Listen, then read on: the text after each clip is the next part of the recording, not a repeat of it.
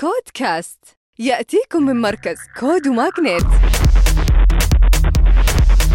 مع طارق الجاسم. وحياكم الله في نشرتنا الأسبوعية. كلاسيرا أغلقوا جولة استثمارية قدرها 150 مليون ريال بقيادة سنابل للاستثمار وتعتبر أكبر استثمار في مرحلة الأي شهدت الجولة مشاركة جلوبال في سي مينا و500 جلوبال في سي واندييفر جلوبال بالإضافة إلى سكنة فينتشرز وسيدرا أما جيل السعودية تغلق جولة استثمارية Pre-Seed بمشاركة مستثمرين ملائكيين وشركات تعليمية وتأسست جيل لتتيح لأولياء الأمور والطلبة تقسيط الرسوم الدراسية شهريا وبدون فوائد بدلا من دفعها كاملة بداية كل عام أو فصل دراسي.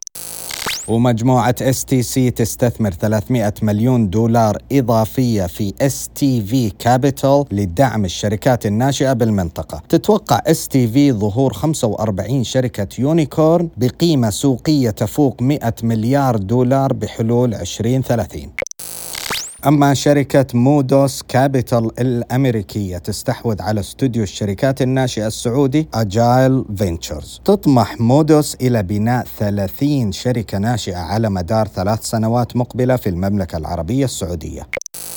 وآخر شيء عندنا تطبيق ذاتك يجمع مليوني ريال في جولة تمويل جماعي عبر منصة إمكان العربية. وتخطط ذاتك لإطلاق منتج جديد خلال الأشهر القادمة يعمل على قياس المهارات القيادية ويستهدف المؤسسات والأفراد.